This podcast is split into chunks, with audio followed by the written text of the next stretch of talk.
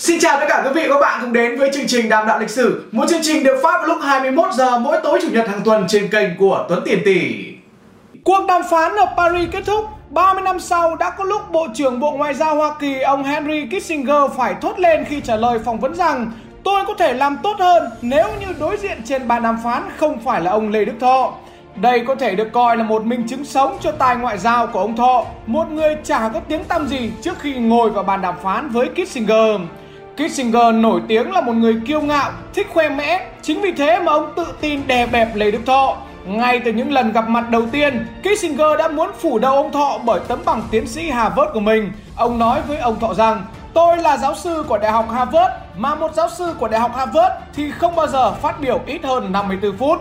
Ngay lập tức thì Kissinger đã bị ông Thọ trả đòn bằng một câu nói rất thấm. Tôi thì chẳng phải giáo sư tiến sĩ gì, nhưng thằng con trai của tôi, nó là tiến sĩ.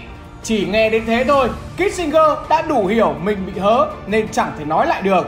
Trong các cuộc họp công khai bốn bên, cố vấn Lê Đức Thọ thường không tham dự, mà vai trò nhạc trưởng của phái đoàn Việt Nam Dân Chủ Cộng Hòa được giao cho Bộ trưởng Bộ Ngoại giao Xuân Thủy, còn phía mặt trận giải phóng dân tộc miền Nam Việt Nam được giao cho bà Nguyễn Thị Bình. Ông Lê Đức Thọ thường gặp Kissinger ở những cuộc gặp bí mật, chính vì thế mà những quả đấm của ông dành cho Kissinger thường ít người biết hơn. Kissinger nổi tiếng với tài nói quanh co và kỹ thuật không nói sự thật nhưng cũng không phải nói dối. Chính vì thế mà ông Lê Đức Thọ đã cực kỳ cẩn thận trong từng pha ra đòn của mình. Những cuộc đàm phán kín tiếng giữa ông Lê Đức Thọ và Kissinger luôn là tâm điểm chú ý của giới báo chí. Họp trong phòng, thế nhưng những phóng viên còn thuê luôn cả nhà bên cạnh, dỡ mái ngói để treo lên rồi chĩa máy ảnh sang. Từng cử chỉ khuôn mặt, cơ thể của anh ông đều được theo dõi và phân tích rất kỹ. Chính vì những điều này mà ông Lê Đức Thọ luôn rất chỉnh chu trong từng hành động, ngay cả đến ăn mặc ông cũng rất cầu kỳ. Có thể nhìn bề ngoài ông Thọ chỉ mặc những bộ vest bình thường như bao nhà ngoại giao khác, thế nhưng tinh tế ở chỗ trên tay ông luôn đeo một chiếc nhẫn. Đó không phải là chiếc nhẫn cưới, không phải chiếc nhẫn bằng vàng hay chiếc nhẫn đó đính kim cương, mà nhẫn đó là chiếc nhẫn được gò từ mảnh xác máy bay của Mỹ bị bắn rơi ở miền Bắc Việt Nam, một món trang sức thay cho mọi lời nói. Cẩn thận là thế, thế nhưng cũng có lần ông Thọ bị hớ để rồi khiến cho cả thế giới bị hớ theo. Đó là lần sau khi đàm phán với nhau xong, lúc bước ra đến cửa, báo chí bắt được ảnh ông Thọ đang cười. Và thế là họ làm luôn một loạt bài nói về chiều hướng tích cực của hội nghị Paris.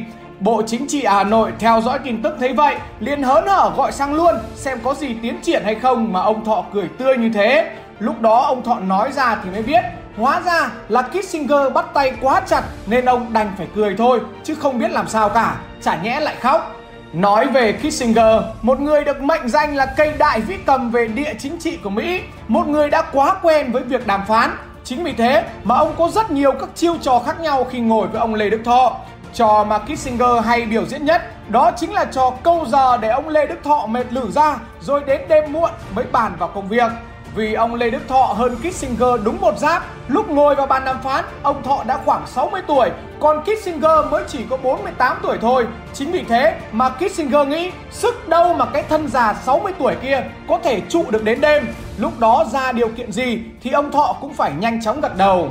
Thế nhưng với khả năng đọc vị cực tốt của mình, ông Thọ đã bắt bài được Kissinger nên càng về đêm thì ông đàm phán lại càng tỉnh nên gần như ông đấm Kissinger không trượt phát nào.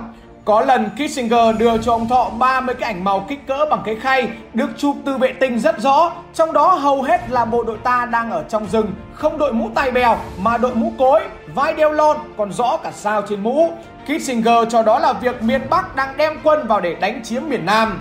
Với người khác thì đây gần như là một bằng chứng không thể nào bào chữa được Vì thời đó mà Mỹ đã có công nghệ chụp ảnh như vậy rồi Thì thử hỏi biết phải nói làm sao Thế nhưng ông Lê Đức Thọ đã ngay lập tức lớn tiếng cười khinh bỉ khiến rất nhiều người trong bàn đàm phán bất ngờ. Ông Thọ bảo, tôi nói với các ông chứ, rừng Việt Nam chúng tôi ấy, chỗ nào cả giống nhau. Công ra miền Bắc chụp quân mà đội mũ cối, sao vàng đeo lon thế này là chuyện quá bình thường. Có cái lúc mà chúng tôi đưa pháo, đưa xe tăng vào đánh Sài Gòn ấy, thì các ông lại chả biết cái gì cả. Tình báo của các ông còn non và xanh lắm.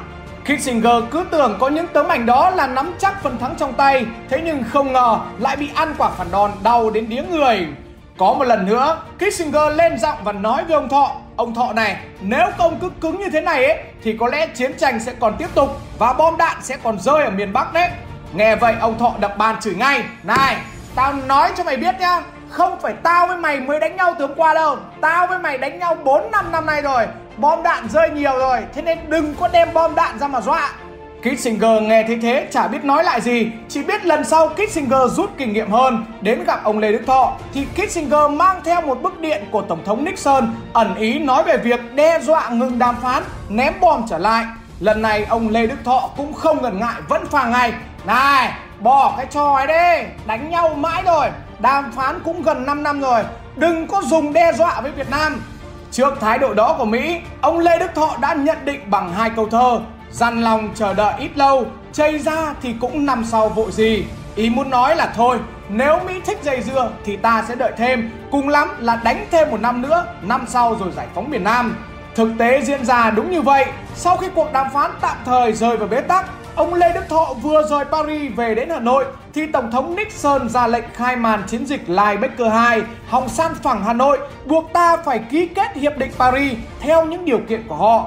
Thế nhưng có lẽ đó là trận thua đau nhất của Mỹ khi pháo đài bay B-52, một vũ khí được coi là bất khả xâm phạm, chưa từng nước nào bắn rơi được thì lại dụng như sung trên bầu trời Hà Nội. Tất nhiên anh em cũng biết rồi, số này đã quá dài, còn nói về trận Điện Biên Phủ trên không nữa thì anh em làm sao có sức để xem được. Chính vì thế mà hẹn anh em vào số sau xem Việt Nam đã dùng công nghệ gì để đánh B52 khiến cả thế giới phải thán phục. Tất cả sẽ có vào 21 giờ thứ bảy ngày 22 tháng 8 trên kênh của Tuấn Tiền Tỷ. Hãy nhớ đăng ký kênh và bấm chuông để nhận những video mới nhất nhé xem nha.